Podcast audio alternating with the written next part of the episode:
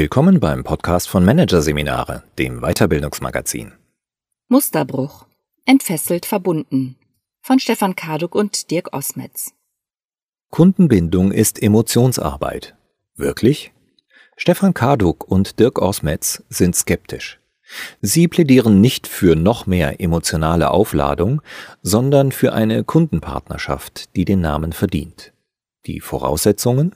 Mitarbeiter sollten entscheiden können, was sie wem verkaufen und mit welchen Gefühlen. Die Gestaltung von Kundenbeziehungen ist inzwischen eine heikle Angelegenheit. Es waren einfache Zeiten, als der Taylorismus Fahrt aufnahm und man es mit klassischen Verkäufermärkten zu tun hatte. Damals in der Marktbearbeitung alter Schule konnte man sich noch ganz gut mit der Annahme begnügen, dass es eindeutig abgrenzbare Gruppen von Menschen gibt, die sich durch ähnliche Interessen und Konsumstile auszeichnen. Inzwischen verfolgen die Menschen so offenkundig ihre höchst individuellen Lebens- und Konsumschemata, dass man, wie der Soziologe und Journalist Jürgen Kaube in seinem gleichlautenden Buch vom Otto Normalabweicher sprechen kann. Der unberechenbare und multioptionale Verbraucher ist keine Erfindung der Wissenschaft, sondern schon seit langem Alltag. Je stärker die Marketingabteilungen die Normalabweichung der Kunden einerseits und die Austauschbarkeit ihrer Produkte und Dienstleistungen andererseits verinnerlicht haben, desto mehr wird Beziehungsmanagement zum Thema. Kundenorientierung, Kundennähe und Kundenbindung werden in einer speziellen Qualität gefordert und gehen in ihrem Anspruch weit über professionellen Service und kompetente Beratung hinaus. Es geht um aktive Beziehungsarbeit am Kunden, die ganz bewusst die emotionale Ebene einschließen soll. Die Unternehmensbroschüren verraten, dass ein lediglich zufriedener Kunde schon lange nicht mehr ausreicht. Man will mehr. Erlebnisse schaffen, Begeisterung auslösen, Fans gewinnen. Nun lässt sich darüber streiten, ob diese Ziele, für sich genommen, nicht doch ein wenig zu hoch gegriffen sind. Wahrscheinlich wollen Kunden gar nicht permanent mit Erlebnissen oder dem, was Marktstrategen darunter verstehen, konfrontiert werden. Schließlich soll der Erwerb einer Tonerkartusche in den meisten Fällen schlicht das problemlose Weiterarbeiten ermöglichen. Vermutlich möchten die wenigsten in die smarten Zusatzservices fantastischer Farberlebniswelten eintauchen. In Zeiten sogenannter Systemlösungen und Paketschnürungen darf kaum noch laut gesagt werden, dass ab und an der problemlos getätigte Kauf eines Produkts vollkommen ausreicht. Doch die Annäherungsversuche der Unternehmen erreichen begrifflich eine neue Dimension. Kunden sollen im Zuge von Customer Centricity Initiativen nun sogar geliebt werden. Vielleicht ist es nur eine stumpfe Adaption aus dem Amerikanischen in Verbindung mit einer fortschreitenden Inflationierung von Superlativen. Man hat sich inzwischen fast daran gewöhnt, dass sensationell oder awesome das neue gut bzw. nice ist.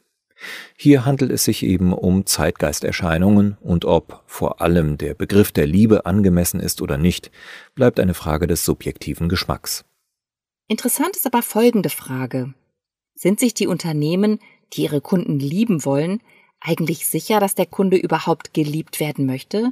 Oder beispielsweise einfach nur hochgradig zuverlässig sein Paket transportiert haben, einen guten Film sehen oder frische Lebensmittel kaufen will?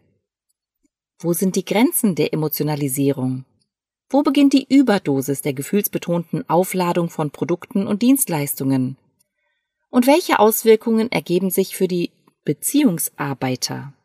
Die US-amerikanische Soziologin Arlie Hochschild beschreibt in ihrem Klassiker Das gekaufte Herz verschiedene Formen von Emotionsarbeit. Das war 1983, zu einer Zeit, in der noch niemand von Emotionsmanagement sprach. In ihrer Studie traf sie eine interessante Unterscheidung zwischen der alltäglichen Gefühlsarbeit im Privaten und der von arbeitsteilig organisierten Unternehmen geforderten Gefühlsarbeit. Beide Formen unterliegen bestimmten Regeln.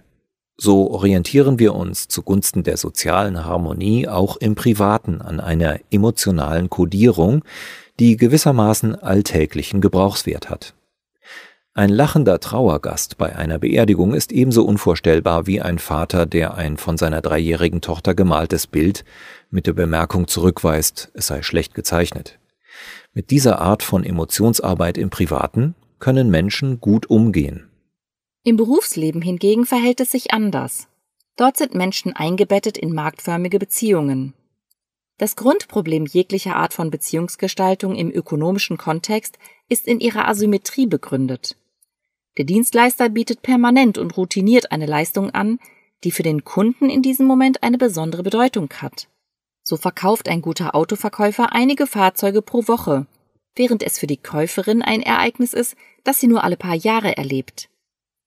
In jedem Fall wird bei den Leistungsempfängern eine emotionale Reaktion hervorgerufen.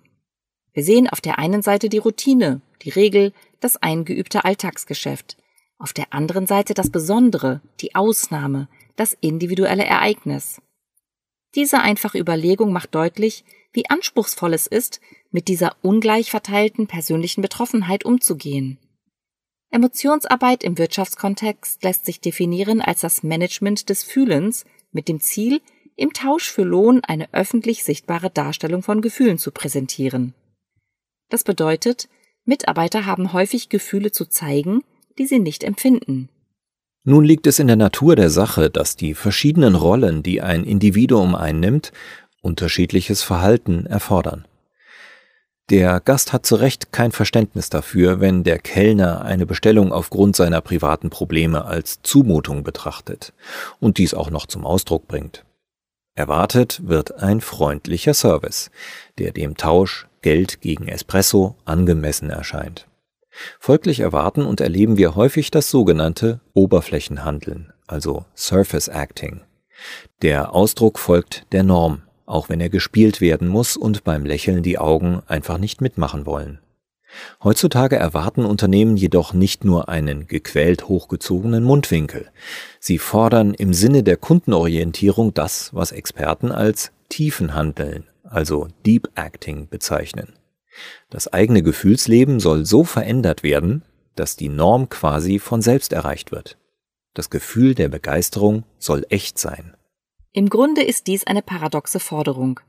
Empfinden Sie bitte jetzt echte Begeisterung und strahlen Sie diese auch wahrhaftig aus. Natürlich wissen wir aus der Alltagserfahrung, dass Menschen Gefühle zeigen können, die sie faktisch nicht erleben. Durch Lächeltraining und andere mitunter auch umstrittene Methoden lässt sich durchaus etwas erreichen. Der Anspruch, Gefühle zum erforderlichen Zeitpunkt nicht nur zu zeigen, sondern tatsächlich auch zu empfinden, ist prinzipiell, wenngleich in Grenzen, durch Selbstbeeinflussung zu erreichen. Dazu die Hamburger Forscherinnen Anna Mucha und Daniela Rastetter. So tritt der Flugbegleiter, der vom geringschätzend respektlosen Passagier angegriffen wird, diesem möglicherweise auch nach einem zehnstündigen Flug entspannt lächelnd und freundlich gegenüber und er fühlt dies tatsächlich, nachdem er autosuggestiv dafür gesorgt hat. Bei dieser Strategie wird also am Gefühl selbst angesetzt. Das Ausagieren der entsprechend manipulierten Emotionen ist dann ein Selbstläufer. Strategien wie diese sind einen Versuch wert. Doch unabhängig von ihrem Erfolg hat die antrainierte Emotionalisierung von Tauschprozessen ihren Preis. Zunächst einmal unmittelbar für die Dienstleister und Produkteanbieter. Psychologen sprechen hier von emotionalen Dissonanzen, die immer dann auftreten, wenn die vom Unternehmen geforderten Darbietungsregeln das Individuum überfordern. Vor allem dann, wenn versucht wird, durch noch ausgefeiltere Pflichtroutinen die Gefühlswelten der Mitarbeitenden vollends zu instrumentalisieren. Die Forschung zur Emotionsarbeit zeigt, dass sich mit steigender Anzahl und Dauer der Kundenkontakte die emotionale Dissonanz für die Dienstleister und Anbieter erhöht. Zudem, und das kann nicht überraschen, verstärkt sich diese Belastung durch standardisierte Darbietungsregeln sowie durch geringe Handlungsspielräume. Lernen die Unternehmen daraus? Es sieht nicht danach aus. Denn es wird immer mehr auf die strikte Einhaltung von Emotionsstandards gepocht und dies angesichts einer Entwicklung, die von Vermarktlichung und Versachlichung von Arbeitsbeziehungen geprägt ist. Und in je höherem Maße dies geschieht, desto stärker werden die instrumentellen Bemühungen seitens der Wirtschaft. Doch wie sehr unterscheiden sich Unternehmen noch voneinander, die auf dieselbe Incentivierungslogik, dieselben Prozesse, dieselben Worthülsen in den Leitbildern, die im Kern identischen CRM-Strategien und dieselben Callcenter setzen. Unternehmen wären gut beraten, in Sachen fragwürdiger Beziehungssimulationen im Außenverhältnis abzurüsten und stattdessen Strukturen zu schaffen, die es der Mitarbeiterin im Kundenkontakt tatsächlich ermöglichen, auf das aktuelle Kundenbedürfnis einzugehen. Es dürfte sich lohnen, den Blick grundsätzlich zu wenden, und zwar weg von der Frage, wie man Beziehungen noch systematischer von außen mit Gefühlen aufladen kann, und sich stattdessen wieder auf eine sachlich und qualitativ einwandfreie Leistungserbringung zu konzentrieren. Was hilft der in empathischem Zuhören geschulte Service-Mitarbeiter im Callcenter, der dennoch das Problem nicht lösen kann?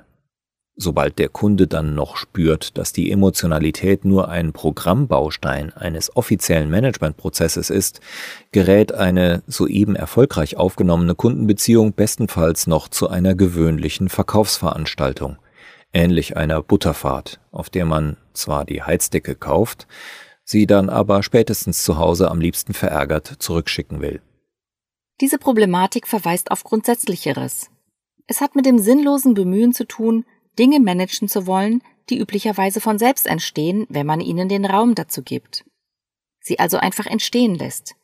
Davon sind sämtliche Prozesse in der Wirtschaft betroffen, die zunächst auf nicht ökonomische Qualitäten angewiesen sind. Als Beispiel lässt sich das populäre Vertrauensthema anführen. Hier sind die Möglichkeiten einer gezielten Gestaltung begrenzt.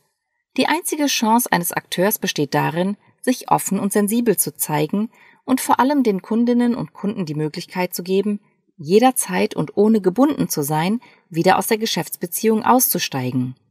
Eine permanente Exit-Option ist wohl das wirksamste Signal für eine vertrauensvolle Kundenbeziehung. Belastbare und vertrauensvolle Beziehungen entstehen niemals auf der Grundlage eines vordergründigen Kalküls.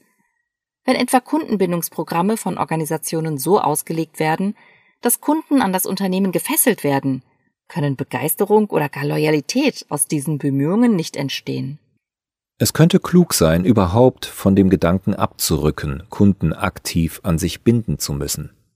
Der Gegenentwurf könnte eine Art temporäre Partnerschaft sein, eine Beziehung, die sich zufällig ergibt, die sich behutsam entwickelt, die alle Beteiligten über den einzelnen Geschäftsabschluss hinausträgt und ohne den Einsatz von Bindungsinstrumenten auskommt. Wenn man Partnerschaft möchte, prüft man genau, mit wem man diese überhaupt eingehen will. Und dann wäre es auch kein Zeichen von Arroganz, wenn auch derjenige, der etwas verkaufen will, zeigt, dass er nicht mit jedem Geschäfte machen möchte. Genau das tut der Möbelunternehmer Nils Holger Moormann, dessen Produkte Bukinist oder Buchstabler zu den modernen Designklassikern zählen. Moormann berichtet uns im Interview, dass er letztlich keine Kunden wolle, sondern mündige Partner, sowohl im Handel als auch bei den Nutzern seiner Möbelstücke. Da sich der Partnerbegriff inzwischen in allen Leitbildern findet, ist die Konkretisierung wichtig. So gibt es bei Moormann keinen Außendienst und es gilt zudem der Grundsatz, mit so wenig Handelspartnern wie möglich auszukommen. Früher arbeitete er mit zwei Vertriebsleuten, die allerdings, nicht nur für die Möbelbranche untypisch, ohne Provision arbeiteten. Vor Jahren schon verzichtete er dann vollständig auf die Sales-Einheit und stärkte stattdessen den Innendienst, der jedes Produktdetail versteht und erklären kann. Den Vertrieb übernimmt Moormann selbst. Der Partnergedanke ist mir heilig. In der Schweiz habe ich auf ein Drittel der Handelspartner verzichtet. Ich gehe in die Läden, in denen ich unsere Produkte sehen will und sage, ich will, dass ihr meine Partner seid. Mit euch habe ich ein gutes Gefühl. Wenn man von der nicht ganz weltfremden Grundannahme ausgeht, dass niemand absichtlich gegen den Kunden arbeitet, ergibt sich daraus ein Verständnis von Beziehungsarbeit, wie sie von der schwedischen Handelsbanken praktiziert wird. Sie ist seit den 70er Jahren Vorreiterin, wenn es darum geht, das Prinzip der dezentralen Verantwortung konsequent zu leben. So ist das Kreditinstitut bekannt dafür, dass es seit jeher auf Budgets und Bonussysteme verzichtet.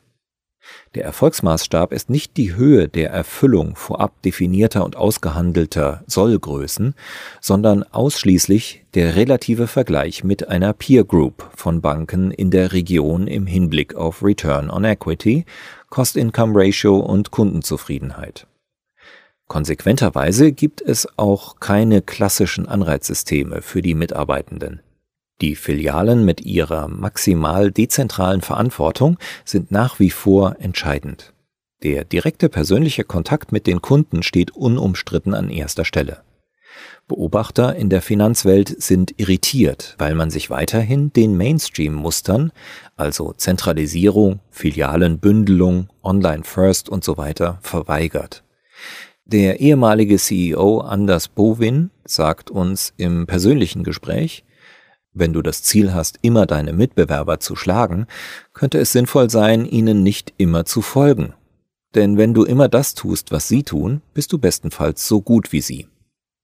Ganz offensichtlich ist die konsequente Marktbearbeitung durch dezentral eigenständig agierende Filialen bei gleichzeitiger Priorisierung des persönlichen Kundenkontakts kein Ausdruck rückwärtsgewandter Sozialromantik. Denn seit über 40 Jahren hat die Bank den Return on Equity Vergleich mit der Konkurrenz stets gewonnen. In Stockholm hat man die Wichtigkeiten neu sortiert. Irrelevant sind Budgets, Bonus- und Reporting-Systeme, Marketingkampagnen. Es gibt nur eine rudimentäre Marketingabteilung. Für die Unternehmensumwelt ist man sehr anschlussfähig an solche Kunden, für die der persönliche Kontakt relevant ist. Und für Mitarbeitende, die eigenverantwortlich arbeiten wollen und Konkurrenz im Verhältnis zum Markt und nicht zu den Kolleginnen und Kollegen begreifen. Es liegt an den Filialmanagern, welche Produkte den Kunden angeboten werden und wie mit ihnen zusammengearbeitet wird. Es gibt keinerlei Vorgaben von der Zentrale. Demzufolge hat jede Filiale ihre eigene Webseite mit lokalen spezifischen Inhalten und Angeboten. Zudem wird grundsätzlich Aufdringlichkeit in der Kundenbetreuung vermieden. Auf Direktansprachen und Promotions wird verzichtet. Stattdessen geht es ausschließlich um die langfristige Kundenbeziehung und um den nachhaltigen Profit. Diese Zurückhaltung wird von den Kunden offensichtlich sehr geschätzt, wie die Kundenzufriedenheitsanalysen eines externen Dienstleisters ein ums andere Mal zeigen. Ein wesentlicher Grund dafür ist sicherlich das Prinzip, dass Kunden der Handelsbanken nie mit jemandem sprechen, der nicht entscheiden kann. In einer Filiale in Stockholm sagte uns eine Führungskraft, in meiner Funktion als Teamleiterin kann ich über die Vergabe von Krediten in beträchtlicher Höhe verfügen. Auch wenn du keine Teamleiterrolle hast, aber etwas länger dabei bist, entscheidest du hier bis zu gewissen Volumina selbst. Wir sind verantwortlich für alles, was mit dem Kunden zu tun hat. Selbstverständlich geht es auch um den Profit. Kundenorientierung ist schließlich kein Selbstzweck. Allerdings erhalten die Mitarbeitenden von Handelsbanken die Möglichkeit, kompetent über das zu urteilen, was den Kunden den meisten Nutzen bringt. Bisher hat sich dieser durch die starke Kundenorientierung gleichsam automatisch eingestellt. Andernorts startet man Kampagnen, in denen beteuert wird, wie sehr man den Kunden liebe oder ihn zukünftig lieben wolle und meint damit lediglich einfallsloses Push-Marketing. In Stockholm spricht man nicht von Liebe, aber es fühlt sich, vielleicht genau deshalb, fast danach an.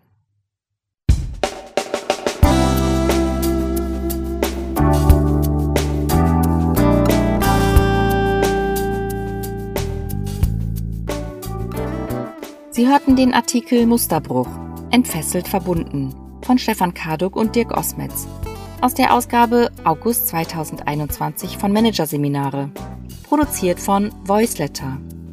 Weitere Podcasts aus der aktuellen Ausgabe behandeln die Themen Zuversicht üben in der Krise, Crashkurs Hoffnung und Sustainable Leadership, eine ständige Entscheidung. Weitere interessante Inhalte finden Sie auf der Homepage unter managerseminare.de und im Newsblog unter managerseminare.de/blog.